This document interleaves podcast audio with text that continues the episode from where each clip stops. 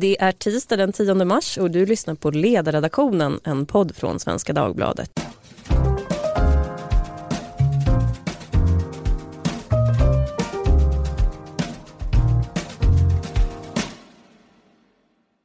Jag heter Lydia Wåhlsten och idag ska vi prata om DN-reportaget om flickan Lilla hjärtat. Lilla hjärtat var en treårig flicka då som blev bortlämnad vid födseln. Men eh, vid knappt tre års ålder så fick hon återvända till sina biologiska föräldrar. Strax därefter så hittades hon död med spår av opiater i kroppen och mamman är nu misstänkt för grovt vållande till annans död.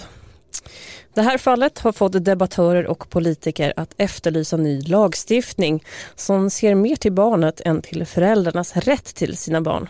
Men är det så enkelt eller måste det vara svårt för socialen att tvångsplacera barn eftersom att de annars riskerar att skiljas från sina föräldrar på fel grunder? En liknelse skulle kunna vara att vi har höga beviskrav i domstol för att vi hellre friar en skyldig än dömer en oskyldig. Ja, om det är för lätt eller för svårt att bli av med sina barn, det ska vi prata om idag. I studion har vi Malin Lernfelt, bland annat skribent på Liberala nyhetsbyrån, tidigare ledarskribent för Göteborgs-Posten, som har skrivit mycket om de här barnfrågorna. Välkommen. Tack. Med mig har jag också Carolina Jämsby, reporter på Uppdrag granskning som förra året granskade socialtjänsten i programmet För barnens bästa. Välkommen tillbaka. Tack. Och till höger om mig sitter en riktig försvarsadvokat, Anna Dahlbom Langley delägare och partner på Lewis Langley Partners och en flitig kommentator får man säga i juridiska frågor. Hallå! Mm. Hallå, hallå! Ja, Malin, alla har inte läst det här reportaget. Jag tänkte att du ska få sammanfatta vad det säger. Nej, men det här är ju ett litet barn som har blivit omhändertaget eh, ganska snart efter att hon föddes. Eh, med utgångspunkt då från att föräldrarna har en väldigt eh, instabil situation och långvarigt drogmissbruk, psykisk ohälsa, pappan är dömd för våldsbrott och det finns en rad eh, faktorer här. Eh, mamman lämnade barnet på BB och drog helt enkelt eh, för att hon inte heller då ville medverka till eh, eller samverka med socialtjänsten. Mm. Och vad hände sen? Sen hände att flickan blev ju då placerad i en, först hos ett jourhem, men hon kom när hon var sju veckor till en familj som då blev hennes familj. Som hon eh, växte upp i som ett eh, barn, ett syskon bland andras flera syskon ehm, och var väldigt trygg. Och sen när hon började närma sig två år så plötsligt så vill de här föräldrarna ha tillbaka sitt barn. Eh, socialtjänsten och eh, även sen socialnämnden sa nej. Det gjorde även då förvaltningsrätten. Men eh, sen överklagades ju det här upp till kammarrätten. Och de eh, ändrade den här domen så att plötsligt skulle det här barnet då som eh, hade all sin anknytning och trygghet hos eh, familjehemmet hem till två föräldrar som hon inte kände och som dessutom då hade ganska allvarliga problem. Men ehm, grunden för den här domen sa det sig då vara att det ska inte spela ingen roll, barnets situation eller barnets behov av trygghet och kontinuitet ska inte vara avgörande när man beslutar om ett LVU ska avslutas eller inte, utan det är bara då föräldrarnas situation. Och i det här fallet, när, när det här fallet kom upp till kammarrätten så hade eh, föräldrarna tillrättalagt sin historia väldigt väl och man hade anfört vittnen som, som sa att de hade rätt upp sin situation och att deras situation var mycket bättre än den var när barnet omhändertogs. Men det fanns då vissa ganska tydliga det fanns egentligen, som, som jag ser det och som många andra ser det, tydliga tecken på att det inte var så. Och socialtjänsten och socialnämnden hävdade ju då att det fortfarande fanns ett problem. Till exempel hade inte de här föräldrarna velat gå med på drogtester. Eh, mamman hade tagits av polis med fentanylplåster och tabletter. Kammarrätten gick på det här att barnet, ifall föräldrarnas situation har förbättrats så ska barnet tillbaka. Och det var då vad som skedde. Mm. Och med det så tänker jag att vi ska eh, ta min första fråga som är mer av en volymfråga. Den låter så här. Tror ni att för få barn tvångsomhändertas i Sverige? Ja eller nej? Anna? Nej, det tror jag inte. Carolina? Jättesvårt, men jag tror ja. Ja, intressant. Malin? Ja, jag, jag, tycker, jag tror det är en jätte, jättesvår fråga. Jag känner inte att jag har kompetensen att säga varken ja eller nej på den frågan. Men det viktiga är ju så att säga att rätt barn omhändertas skulle jag säga. Och så är ju inte alltid fallet idag. Mm.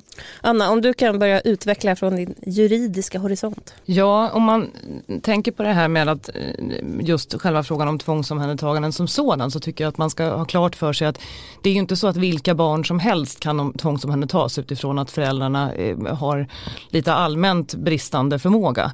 Utan det det handlar om det är ju att man ska besluta om vård om det föreligger fysisk eller psykisk misshandel, eh, otillbörligt utnyttjande eller brister i omsorgen eller något annat förhållande i hemmet säger man. Och det som det framförallt brukar handla om är väl just eh, fysisk psykisk misshandel eller brister i omsorgen. Och då ska det finnas en påtaglig risk för att barnets hälsa och utveckling kan komma att skadas.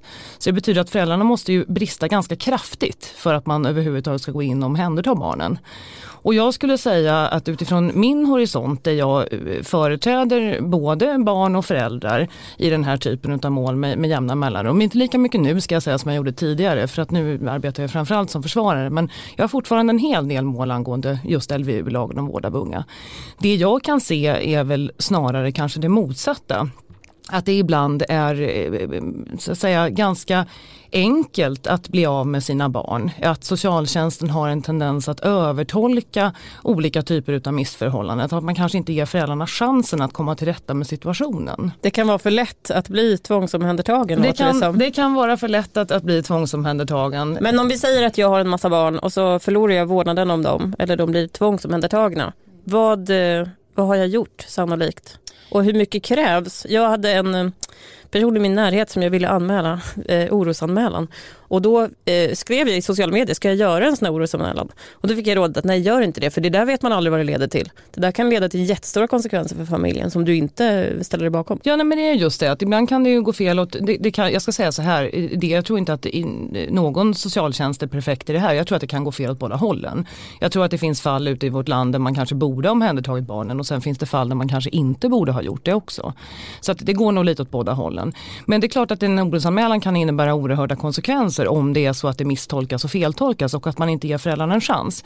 För det man måste ha med sig det är ju det att LVU det är ju en tvångslagstiftning. Det är ju något som vi ska tillgripa eh, när alla andra möjligheter är uttömda. Man ska alltså ha försökt med frivilliga insatser, man ska ha försökt att komma till rätta med situationer och det är först om det inte går som samhället ska träda in och omhänderta barnen. Jag eh, har talat med en nämndeman som sitter här i Stockholm som eh, menar att kommuner ofta hotar med tvångslagstiftning och att det är därför många föräldrar går med på att barnen blir frivilligt omhändertagna.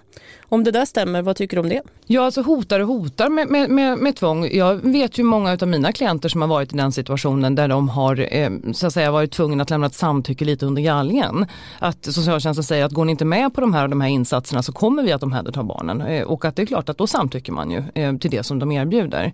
Men att det skulle vara på något vis så regelmässigt, det tror jag nog inte att det är. Utan, eh, men det, i vissa fall kan det säkerligen förekomma. Mm. Antalet som tvångsplaceras har ju ökat något över tid men Pernilla Leviner, docent i offentlig rätt vid Stockholms universitet menar att vi vet egentligen väldigt lite om varför barnen placeras.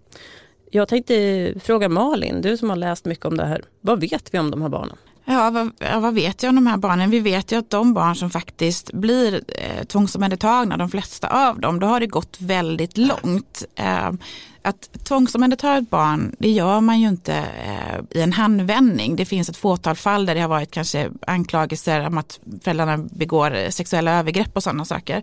Eh, men i annat fall så har det gått ganska långt i många fall och i många fall så tvångsomhändertas inte ens barn som far väldigt, väldigt, väldigt illa.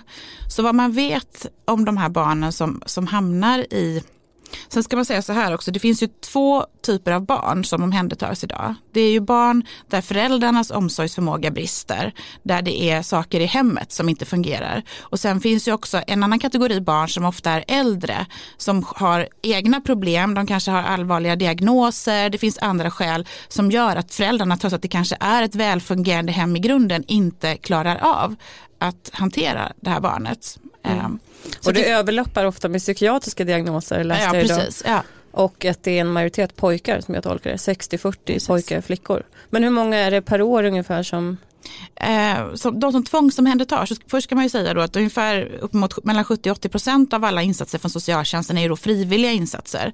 Men sen finns det de här och det är knappt 5 000 barn idag och det har ökat ganska mycket på senare år hur många det är som faktiskt eh, man tvångsomhändertar. Men, men varför, som sagt, det var som du sa, det vet man inte riktigt exakt vad det beror på. Men det finns ju flera teorier, bland annat kan det vara att eh, man faktiskt anmäler i högre grad, man har ett större medvetande om eh, barns rättigheter. Eh, det, sen finns det också andra, vi har ju, det kan ju vara kulturella aspekter, eh, till exempel olika syn på barnuppfostran, ehm, om man får slå barn eller inte, vad man får göra mot barn. Mm. Och hederskultur är någonting som dyker upp också. En, ja. Hur man kan agera.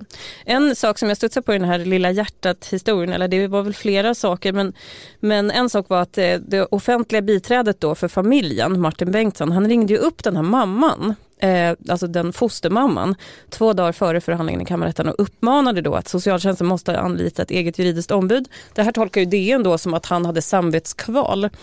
Anna, som jurist i sånt här läge när man eh, kanske tror att man företräder en part som eh, man inte är säker på borde få rätt, men man är så otroligt duktig på sitt jobb.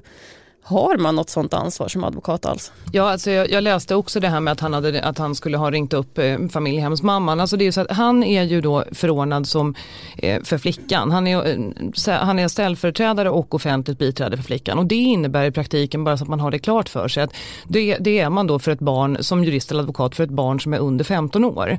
Eh, då ska man lyssna på barnet i takt med barnets eh, ålder och mognad. Men man ska också ha en egen uppfattning som man ska föra fram till rätten. Så att hans eh, så att säga, intresse ska ju då vara flickans bästa i det här. Ehm, sen huruvida det här, vad som är vad i det här och vem som har ringt vem och hur det har uppmanats. Det är ju så att familjehemmet har ju ingen koppling till socialtjänsten på det sättet utan det är väl rimligen kanske socialtjänsten som man borde ha uppmuntrat att de ska ta in ett eget ombud. Ehm, det här sköts lite olika ska jag säga på olika ehm, delar i landet. Det kan ändå vara ehm, intressant att liksom ta den parallellen med sig. Att, jag ser vi som här i Stockholm till exempel, här har vi stadsadvokater som arbetar åt Stockholms stad. De företräder alla socialtjänster eh, på de olika stadsdelsnämnderna eh, och är ju professionella och är vana vid att processa i de här målen. Eh, I kranskommunerna om vi pratar Stockholm så är det så att där brukar de allra flesta kommunerna de anlitar advokater att företräda dem. Men ute i landet så ser det inte alltid ut på det sättet utan där är det ibland enskilda socialhandläggare som tvingas sätta sig i processer och som då tvingas själva företräda socialnämnden i de här processerna. Eh, och det är väl kanske inte alltid helt lämpligt att det är på det sättet. Nej, det låter inte lämpligt. En annan sak som inte låter jättebra det är att det ofta är väldigt unga jurister som sätts på att företräda de här barnen, läste jag. Vad ska man tycka om det då? Eller är det unga lika duktiga som äldre? Jag skulle säga att det har nog, det har nog inte bara med, med ålder att göra huruvida man är duktig i de här uppdragen eller inte. Men det är klart att det är en särskild utmaning att företräda barn. Eh, man, man, för det första så är det så att man måste prata med, man pratar med barn på ett helt annat sätt än vad man pratar med vuxna. Så att bara det kan ju i sig vara en utmaning i den typen av uppdrag. Men eh, själv, jag tror ju i allmänhet att förvaltningsrätten ändå bemödar sig med att förordna offentliga biträden och ställföreträdare som har en erfarenhet och som är vana vid att hantera hantera de här typen av mål. En annan sån här juridisk fråga till dig apropå kammarrättens beslut eh, så skrev Expressens ledarskribent så här. I praktiken får domstolen inte ta hänsyn till att det måste vara djupt traumatiskt för barnet att tvingas lämna familjen.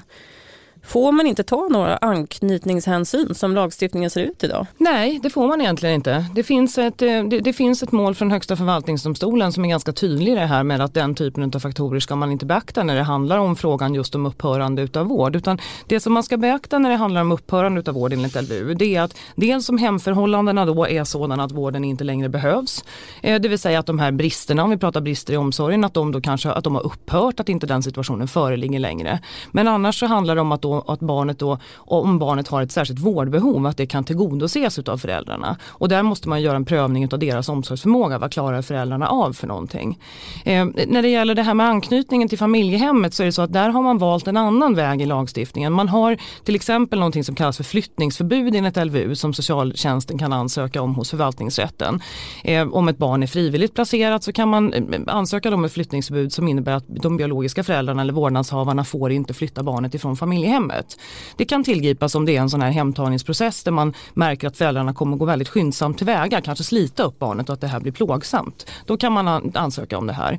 Men annars är det ju det som lagstiftaren har tänkt sig, det är ju just det med frågan om vårdnadsöverflyttning. Att man tänker sig att om ett barn är placerat i ett familjehem under en längre tid, man brukar säga ungefär tre år, så kan man ansöka om att vårdnaden ska överflyttas till familjehemmet. Men inom ramen för upphörande av vård, inom ramen för den processen, så ska man enligt lagstiftaren inte ta den hänsynen på det sättet. Och det har ju Högsta förvaltningsdomstolen som sagt fastställt i ett senare mål. Mm. Så i det här fallet så gjorde kammarrätten rätt då. Man kan ju fundera på om man företräder barnet och vad som är bäst för barnet. Känns det som att liksom anknytning eller vad, vad anknytningen innebär känns som en naturlig del annars. Någonting man borde väga in. Men Malin, du har ju efterlyst länge mer av ett barnperspektiv. Vad var din tanke när du läste om det här med Lilla hjärtat? Alltså första gången jag läste om det, det var när nyheten kom då eh, i månadsskiftet januari-februari. Eh, och det, min första tanke var inte igen. För det här är ju liksom inte ett det här är inte ett enskilt fall eh, som man kan sitta och förfasa sig över utan detta är ännu ett fall i raden av många liknande fall med barn som har blivit, alltså jag, jag tycker att när man pratar om barn och, eh, och LVU och hemtagningar så, så, måste man ändå skilja på, och det är det lagstiftningen inte heller gör, barn som, som placeras som väldigt, väldigt små, som har sin primära anknytning i familjehemmet och som har bott där under lång tid och under, också under de åren, alltså de första två, tre åren när den primära eh, starkaste anknytningen hos oss människor sätter sig. Det här är forskningsbaserat och att, att det är då som, som vi liksom grundlägger hela vår trygghet. Mm. Men det finns ju en intressekonflikt här också. Om du är en missbrukande förälder och sen har du fått räta på ditt liv ja. Borde det inte vara ganska rimligt då att du har en möjlighet att få återta vårdnaden om ditt barn? Även, alltså det är ju två intressen barn, som står mot varandra. Ett barn Varför? är ju in, förlåt att jag mm. Nej, men Ett barn är ju ingen ägodel. Ett barn är ju en egen individ med egna känslor och tankar och relationer och upplevelser. Mm. Problemet här är ju att vi kan inte vara uttolkare åt barnet kanske nödvändigtvis. Och varför säger jag det här? Jo, men jag har ju vuxit upp då med fosterbarn själv och eh, jag har ju sett den här slitningen för då kommer ju deras biologiska föräldrar och hälsade på med jämna mellanrum och det var ju ett eh, det var väldigt slitsamt. Och de här var, den yngsta pojken var tre, eh, nej fem. Eh, och var två år äldre än mig eller sådär. Och det var tre bröder eh, som kom. Och eh, de älskar ju sina föräldrar och de kanske inte var liksom de bästa för att de skulle få bäst förutsättningar i livet. Men samtidigt, det här är ju en, en extern person som har gjort den här bedömningen och för mig då när jag växte upp med de här pojkarna så var det kanske inte alltid givet att det var bäst att de bodde hos en fosterfamilj trots att deras föräldrar då var narkomaner som hade gett dem chips. Men nu pratar du om barn som älskar sina föräldrar, alltså barn, de här äldsta pojkarna hade antagligen sin primära anknytning hos de här föräldrarna. Och när barn har vuxit upp sett till de är fem år hos en familj och deras föräldrar eh, inte klarar av att ta hand om dem. Där, barn som är omhändertagna vid senare tillfälle, när de är lite, lite äldre, när de har en primär anknytning i, hos de biologiska föräldrarna, där blir det mer komplicerat naturligtvis. Men om man tar fall som Lilla hjärtat, och det finns en rad andra sådana fall också, flickan som kallades Juni, som, som eh, flera av oss opinionsskribenter har skrivit om.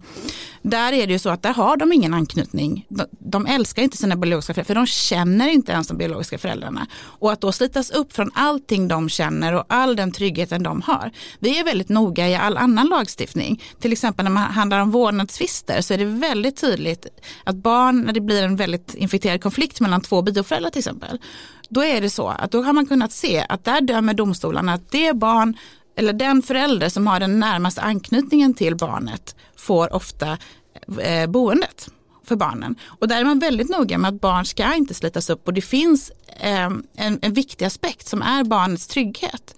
Men för de här barnen så finns det inte så. Och för de här barnen så är ju familjehemmet deras psykologiska föräldrar. Det är allt hon vet, den här lilla, lilla hjärtat. Det var hennes familj. Mm. Anna, ser du några problem med det här resonemanget att det, det barnets rätt är, är lättuttolkat? Alltså att det är lättuttolkat, jag skulle säga att det, det, vi har ju bestämmelser i LVU redan idag som säger att, att när man eh, tar beslut om ett barn så ska man se till, till barnets bästa. Eh, och att eh, då är det ju uppenbart så att utifrån hur lagstiftaren har formulerat det här att man tar inte den hänsyn som man kanske i vissa fall borde göra till den här anknytningen som har uppstått till familjehemmen. Problemet som jag ser det eh, med den situation som är idag, att, att man då, eller den situation som nu vissa efterfrågar, att om man nu ska börja ta hänsyn till den här, eh, börja ta så att säga, större hänsyn till den här anknytningen. Det är ju också att det här kan slå väldigt olika ut beroende på hur innehållet i vården faktiskt ser ut. Eh, nu pratar Förklara. Här, ja men precis, vi pratar om det här med, med anknytningen och huruvida man har en anknytning till sina biologiska föräldrar. Dessvärre så finns det ju väldigt många föräldrar som har fått sina barn placerade vi väldigt tid, när barnen har varit väldigt små, ibland nyfödda. Som kanske har haft en del missförhållanden i sitt liv och man har brustit i omsorgen på olika sätt. Men som ganska snabbt kommer till rätta med den här situationen och vill då börja bygga upp en anknytning med sina biologiska barn som är placerade. Då får man inte det för socialtjänsten. Så att jag ser ju ett problem i det att om vi nu ska säga att vi ska ta hänsyn till huruvida anknytningen ligger hos familjehemmen. Då har ju, familj, då har ju socialtjänsten möjlighet att, så att säga, eh, styra den här processen, hur själva placeringen ser ut och hur stor tillgång de får till sina biologiska föräldrar. Då kan det ju vara så att ett barn är placerat under kanske ett par år och man har ingen som helst möjlighet till, eh, till umgänge med föräldrarna och att anknytningen kommer till familjehemmet. Så jag tycker att det är svårt. Jag menar, det, det, det är inga enkla frågor det här. Vi, vi, vi pratar om tvångsomhändertagande, vi pratar om föräldrar som, får, som blir berövade rätten att ta hand om sina barn. Det finns å ena, liksom ena vågskålen. I andra vågskålen så har vi barnen och barnets bästa. Eh, och att mm, det, det är mycket komplicerat det här. Mm. Och det är ju fruktansvärda fall, den här, den här pappan som hade brutit barn, benet på, på ett litet barn. Men bara en kommentar till det här då, att om, om man har den här, den här utgångspunkten som man har idag, då kan man ju fråga sig hur länge ska ett barn leva i limbo? Hur länge ska ett barn leva och stå standby medan föräldern reder upp sitt liv? Är det ett år, är det två år, är det tre år, är det tio år? När får barnet andas ut och känna jag hör hemma här? Jag behöver inte vara rädd för att när som helst bli uppryckt. Och om jag får flika in där så är det så att det är ju en otroligt viktig fråga och det, det där ser man ju dessvärre en hel del utav i de processer som förs angående just hemtagning utav barn. Eh, det kan ju vara så att barnet har varit placerat i väldigt många år och att det är just den här osäkerheten som du säger. Men där tycker jag att socialtjänsterna har ett oerhört stort ansvar att faktiskt gå in med den här begäran om vårdnadsöverflyttning. Därför att det är ju det verktyget som lagstiftaren har gett dem. Jag har varit med om ett antal fall där man inte alls går in med den begäran förrän många, många år senare. Och det skapar ju eh, en otrolig oro för det här barnet som behöver vara utsatt för ett antal processer, eh, ett antal hemtagningsprocesser. För det ska man också ha med sig att de här föräldrarna som väcker talan om hemtagning, när man får avslag så är det så man överklagar till kammarrätten och får avslag även där. Då kan man väcka den här frågan på nytt. Så det finns liksom ingen begränsning i hur många gånger man får hålla på och pröva de här frågorna. Det är klart att det skapar en osäkerhet för barnen. Men där har vi just begäran om vårdnadsöverflyttning. Det borde ju användas i kanske större utsträckning utsträckning då och tidigare. Mm. Det här är ju då en brygga till Carolina. Ni har gjort ett eh, reportage där ni har granskat eh, ja, socialtjänsten bredare egentligen och de här tvångsomhändertagande. Och ni hittade då på, under en tvåårsperiod 150 fall med barn som har farit illa. Antingen är det då att socialtjänsten har underlåtit att göra någonting eller att de har gjort helt fel saker. Och då hittade ni bland annat ett barn som hade ehm, eh, tvångsplacerats på väldigt tunt underlag. Ett spädbarn hade satts i fosterfamilj för att socialen hade dragit förhastade slutsatser. Och en 15-årig tjej som låg på sjukhus för att hon hade grav anorexia hon tvångsomhändertogs eh, trots att hon ville hem. Berätta om er bredare granskning. Ja, den publicerades ju för ett drygt år sedan. Men det vi gjorde var att vi tittade på Inspektionen för vård och omsorg, på deras utredningar av hur socialtjänsten har hanterat barnärenden. Och de här 150 barnen som du nämnde, det var ju då barn som for illa men där det hade kunnat undvikas. Att det fanns tillräckligt med kunskap för socialtjänsten att agera på ett riktigt sätt. Och den här 15-åriga flickan som du nämnde som, som då var sjuk i anorexia och blev tvångsplacerad eh, i hennes fall så kan man liksom utläsa i, ja, vi har gått igenom liksom all dokumentation där det finns ett antal domar och eh, eh, journaler, eh, hur hon vill hem eh, men hur hon, hennes tillvaro begränsas. Hon tas ifrån dator, hon tas ifrån mobiltelefon, hon får väldigt korta samtal med sin mamma, får inte prata, liksom, det liksom, finns så upprörande bandinspelningar när de liksom sliter henne från telefonen och hon inte får prata mer. Och det är klart att det kan finnas många orsaker till det men i hennes fall så går det så långt, hon mår så mycket sämre att hon gör ett antal väldigt, väldigt allvarliga självmordsförsök gång på gång och ändå vägrar man att ens försöka låta henne då få komma hem. Eh, och där det liksom skär sig fullständigt på något sätt och det är väl också det tänker jag som är att det handlar om människor eh, på socialtjänsterna som gör bedömningar och hos föräldrar och att det är inte svart och vitt. Jag sa ju förut att jag ibland tycker att det görs eller för lite eh, tvångsomhändertaganden och det är inget jag kan stå för på något sätt för jag har inte den kunskapen men väldigt ofta i det vi såg så var det barn som själva försökte slå larm Eh, personer i barnens omgivning som slog larm om barnmisshandel och där socialtjänsterna underlät att agera. Eh, och, och, det var lite det jag grundade det på, att det var så i ganska många fall. Medan vi också såg precis det motsatta, lite som du lyfter. Eh, att, eh, att man tvångsplacerar och eh, där man som utomstående när man går igenom dokumentationen är, undrar varför man egentligen har gjort detta. För det är ett väldigt kraftfullt Eh, medel att ta till. Mm. vad är förklaringen då? Är socialtjänsten för diversifierad runt om i kommunerna? I, väldigt stor personalbrist ofta hos socialtjänsterna och det var också det som gjorde att vi började den här granskningen. Vi ville se hur ser det ut nationellt, hur ser det ut på ett riksplan utifrån fallet i Karlskrona tror jag det var för ett antal år sedan där en eh, liten flicka blev ihjälslagen, flickan Jära och där ett antal orosanmälningar hade gjorts till socialtjänsten men de hade bara blivit liggande på hög för det fanns ingen som hade tid att ta sig an dessa orosanmälningar. Och eh, och då vill vi se, liksom, finns det fler fall som detta? Hur många Jära finns det i Sverige? Och det fanns ingen sån nationell kartläggning. Det har gjorts nu efter vår granskning har IVO gjort det och, och ja, belägger väldigt mycket det vi ser, att det är brister och att det inte finns tillräckligt med personal. Och då kan det nog vara ganska lätt att man låser fast sig mentalt i ett beslut. Man har en uppfattning om hur situationen är och att man på grund av väldigt, väldigt stor arbetsbörda kanske inte hinner mäkta med eller har tillräckliga kvalifikationer för att kunna ompröva, göra en ny bedömning, se det på nytt. Men det genomgående i allt som jag också tycker liksom har paralleller till Lilla hjärtat, det är ju att barnperspektivet saknas. Man pratar inte med barnen, man ser inte utifrån barnens perspektiv.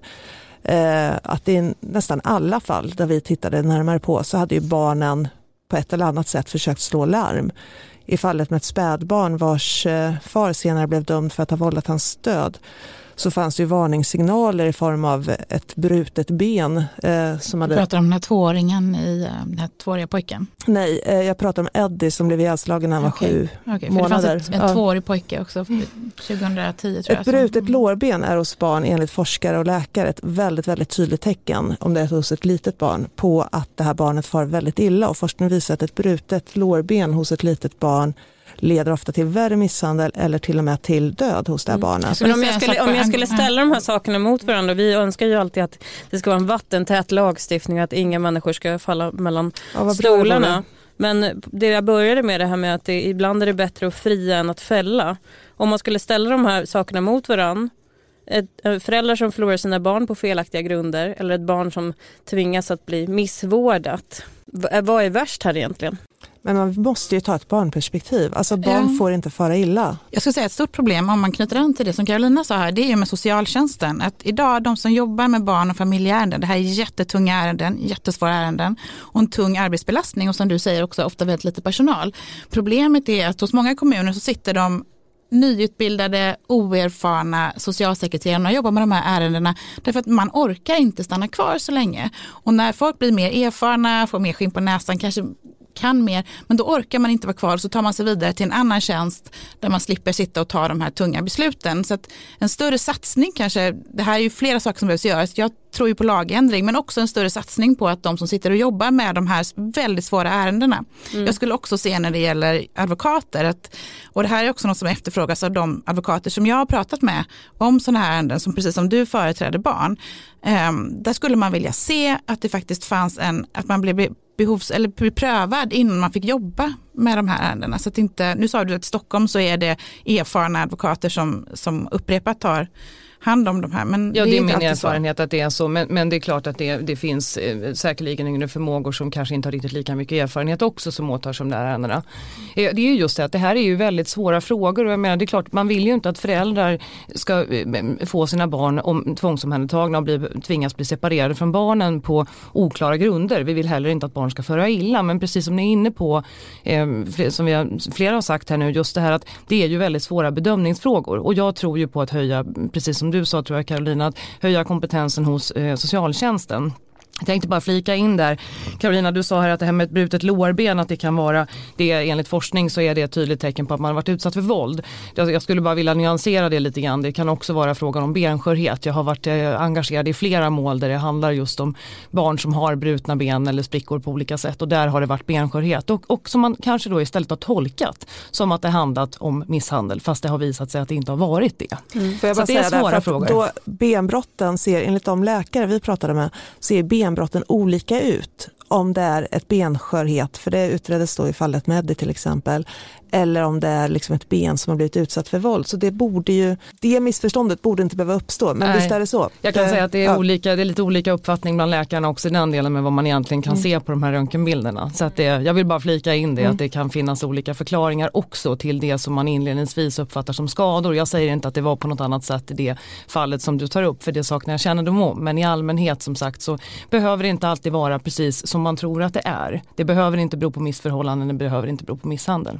Det är en vanlig lärdom att man ska gå till domen och läsa ordentligt. Problemet i de här domarna är ju att av hänsyn till barnen så skriver man ut eh, ganska lite detaljer som jag har tolkat det. Ja men det, jo men det gör man ju därför att man, eh, det är ju sekretessbelagt det som kommer fram i målet som inte då står i domen. Och det är ju utav integritetshänsyn att de här, framförallt för att barnen inte ska behöva växa upp med att, det här är, att deras förhållanden är offentliga på det sättet. För domarna är ju offentliga. Men det är ju svårt att granska i efterhand. Jag såg att ehm, för några år sedan i alla fall så sa Socialstyrelsen att man inte hade lagstöd för att eh, följa upp de här och, och kartlägga vad är det för skäl som gör att man blir omhändertagen och sådär. Att man inte fick föra den typen av statistik. Det kanske ändrats nu i alla fall. En fråga till dig Anna, det är ju att eh, det verkar ju som att Malin får sin väg här. Att både Lena Hallengren, vår socialminister, säger att hon vill ha någon typ av ny lagstiftning och även Ulf Kristersson, moderatledaren. Hallengren sa så här då, jag har bett departementets tjänstemän att ta fram förslag för att skärpa lagen så att principen om barnets bästa nu ska få verkligt genomslag. Min fråga är, vad vill du absolut inte se som jurist i detta förslag? Ja, det, det är en mycket svår fråga vad man absolut inte vill se. Vi får väl återstå väl att se tänker jag vad det blir för lagstiftningsförslag. Eh, klart är ju att principen om barnets bästa redan finns i eh, lagen om vård av unga, alltså LVU. Men, men den, får ju inte upp, den får ju uppenbart inte det genomslaget här när det handlar om frågan om anknytning till familjehemmet. I det här fallet som vi har pratat om här. Vad är relationen mellan barnets bästa och anknytning? Ja, men det, finns, jag kan säga, det finns ju forskning, alltså 50, 60, 70 år har man forskat om det här med anknytning och om människors, hur människors må, människor mår när man blir skild från människor som man, framförallt som barn, från människor som man har sin primära anknytning till. Det kan orsaka livslånga trauman för människor och utsättas för den typen av eh, Ja, Absolut, och, och sen är det ju så att det är ju, det är ju mångfacetterat det här skulle jag säga med barnets bästa. Barnets bästa behöver ju inte alltid vara solklart och enkelt utan precis som du säger så kan det vara på det, så är det ju på det sättet enligt anknytningsteorin. Eh, den forskningen har jag också läst och tittat på. Å andra sidan så har vi också en syn som säger att det, vi anser det vara till barnets bästa att i möjligaste mån få växa upp med sina biologiska föräldrar. Utifrån att man då får med sig de biologiska föräldrarnas ursprung, man får med sig deras traditioner, då man har en värdegrund som man, som man, så att säga, man, har ett gemensamt arv. Det, och det LVU-lagen som sådan sträv, ska ju sträva efter återförening mellan barn och föräldrar. Och det är väl just i vissa fall när det kanske, eh, när anknytningen har blivit sånt i familjehemmen att det eh, uppenbart inte är bra för barnet att separeras därifrån. Det är ju där det blir ett problem. Det är svåra frågor. Och det är därför också i den här frågan så ligger en, en större syn på hur man ser på biologiska föräldrar. Och det är därför jag tror att den här eh, frågan också väcker visst intresse från olika håll. Vi måste tyvärr eh, börja avsluta men jag har en eh, sista fråga och den är lite mer övergripande då. Behöver föräldrarnas rätt bli svagare relativt barnens i Sverige? Då är det ja och nej igen. Carolina? Eh, om, om föräldrarnas rätt behöver bli svagare? Eh, ja, det tror jag kanske. Ja. Barnens rätt behöver bli starkare i alla fall. Ja.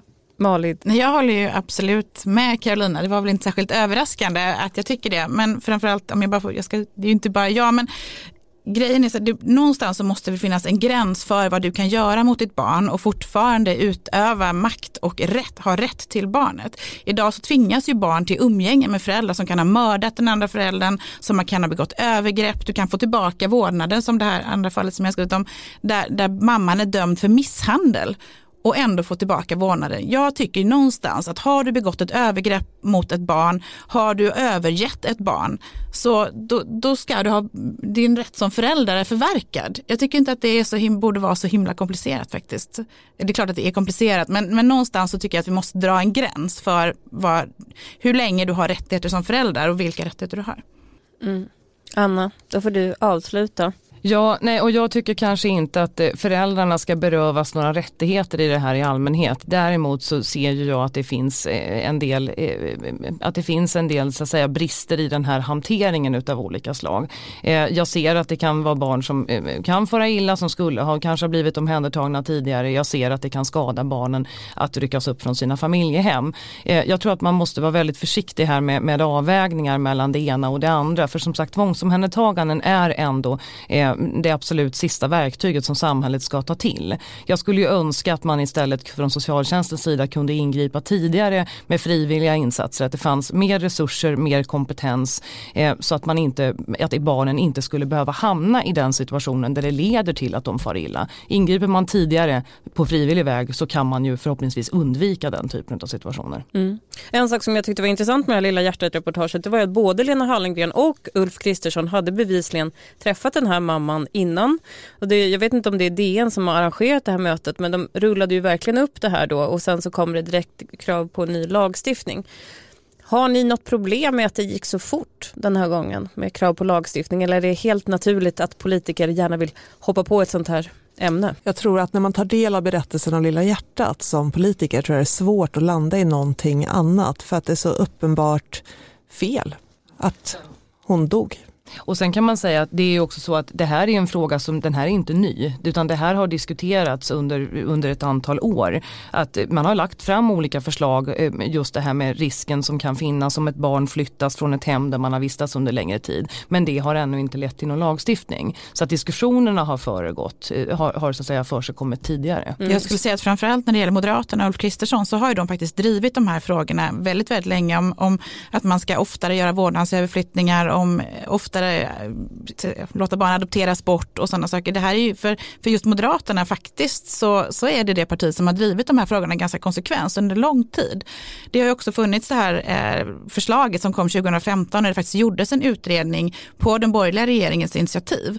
Så det här är ju ändå någonting som har legat, precis som du säger, har funnits eh, väldigt länge, en diskussion som har funnits väldigt länge. Och när det gäller Lilla hjärtat-ärendet så briserade ju det i princip när Eh, det blev känt att hon hade dött. Så det, här, det, var ju, det skrevs ju flera artiklar innan, um, innan DN gjorde sin publicering. Det var ju så inte den första publiceringen så bollen var ju redan i rullning. Så att, att de här politikerna kom ut precis efter DNs publicering det, det tror inte jag är något konstigt. Då eh, får vi säga att de gjorde okej okay den här gången då. Och med det så säger jag stort tack till Carolina Jemsby, reporter på granskning som förra året alltså granskade socialtjänsten i programmet För barnens bästa.